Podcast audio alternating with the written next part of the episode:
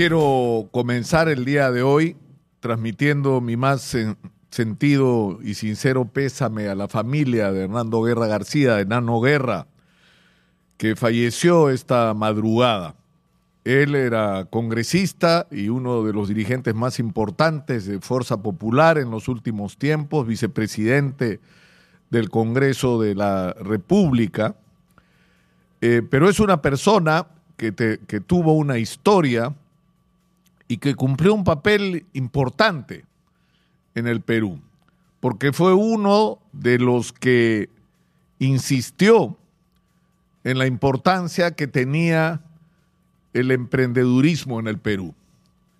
Y tuvo en esta casa espacios para promover el desarrollo de la micro y pequeña empresa y ayudó a muchísima gente con sus consejos y con su orientación a construir empresa y a lograr progreso para su familia. Y por eso estoy seguro que hay mucha gente que el día de hoy está penada por esta pérdida, porque es gente a la que Nano Guerra ayudó a cambiar sus vidas. Eh, yo conozco o conocí a Nano Guerra durante muchos años, lo conocí de joven cuando era izquierdista, y mantuvimos a lo largo de los años una cordial y diría yo casi amistosa relación que nunca se perdió.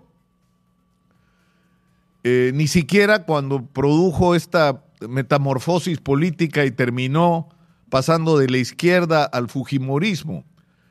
Pero incluso en esas circunstancias nunca perdimos la capacidad de conversar, de ser razonables, de escucharnos unos a otros. Eh, de, no confundir que puedes tener eh, ideas, pensamientos o interpretaciones distintas sobre lo que hay que hacer en cada circunstancia de la historia de tu país, pero eso no tiene por qué matar amistades o vínculos cultivados además durante años de experiencias comunes. Y por eso tenía un gran valor como ser humano, Nano Guerra García. Eh, y yo creo y lamento, porque yo estoy seguro, en el Perú están pasando cosas hoy. Está pasando algo que en un momento ha sido subterráneo y está dejando de serlo. Hay una especie de, de rebelión de la gente que se cansó, que se cansó de lo mal que la están haciendo los políticos. Y de gente que quiere ahora ya no solamente quejarse de lo mal que están las cosas, sino comprometerse y tomar las riendas del país, que es la gente que sabe lo que hay que hacer, que es la gente que está construyendo el país. Y la mayor parte de esta gente que está construyendo el Perú del futuro y que está sosteniendo el Perú del presente, eh, es gente que no tiene nada que ver con la política y que se va... Yo tengo la percepción de que esto en algún momento va a tomar una fuerza y va a adquirir un poder enorme y va a imponer condiciones en el, en el país. Y, yo creo que gente como Nano Guerra García, inevitablemente, por la consecuencia de sus actos, por el tipo de preocupaciones que lo movían, iba a terminar siendo parte de esto que se está empezando a calentar en el Perú. Como le va a pasar a algunos, algunas personas decentes y correctas que también hay en los partidos. Y por eso me apena esto que es una prematura pérdida.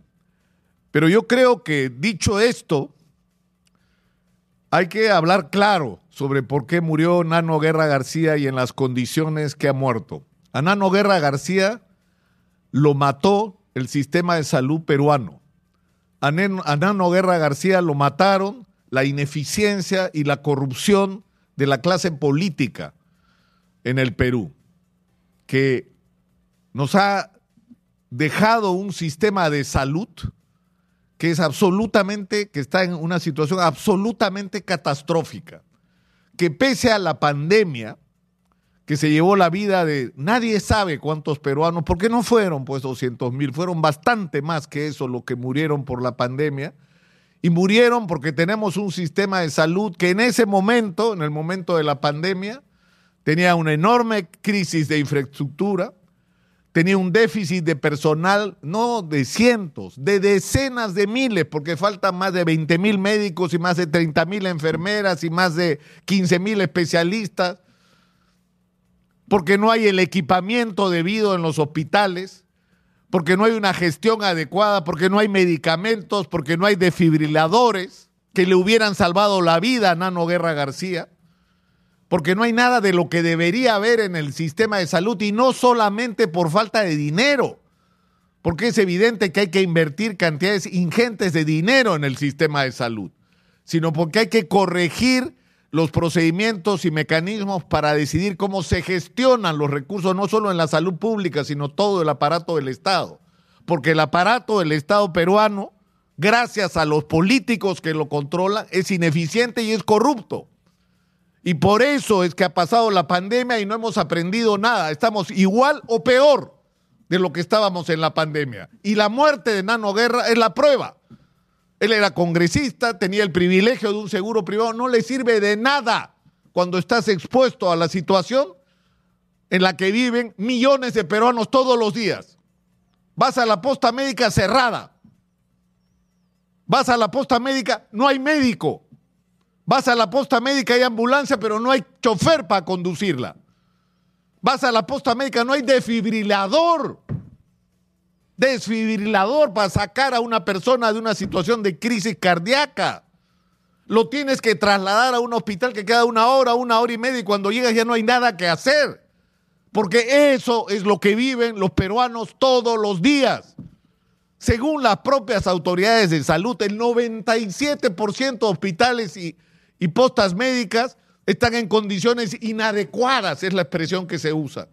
¿Y eso qué quiere decir? Que la mitad de los hospitales se caen a pedazos, que lo que se están construyendo están plantados, que no hay equipamiento, que estamos llenos de tramposos que buscan que el equipamiento se deteriore o no se sostienen los mantenimientos para tercerizar y ahí ganar dinero. Como decía el famoso médico asesor de PPK, el negocio está en la tercerización. Y eso cuesta vidas de personas. Y esta vez nos ha costado la vida de un congresista con el cual Probablemente muchos de los que me escuchen y me vean en este momento tenían deferencias, pero es un ser humano. Es un ser humano que ha muerto por lo mal que está nuestro sistema de salud. Y yo creo que esto nos tiene que obligar a una seria reflexión sobre las cosas que hay que cambiar en el Perú. No podemos seguir con un sistema de salud en estas condiciones, porque nos pasa lo mismo que con el tema del agua se va a cortar el agua por horas, en el peor de los casos 96 horas, y es un sacrificio que va a haber que hacer para que 400 mil familias tengan acceso al agua en Lima que en este momento no tienen de manera adecuada o no tienen ninguna agua. Y nos vamos a exponer quienes tenemos el privilegio de tener agua potable todos los días a no tenerla por horas y estamos sufriendo. Bueno, eso que estamos pasando es la vida cotidiana de 3 millones de peruanos que no tienen agua.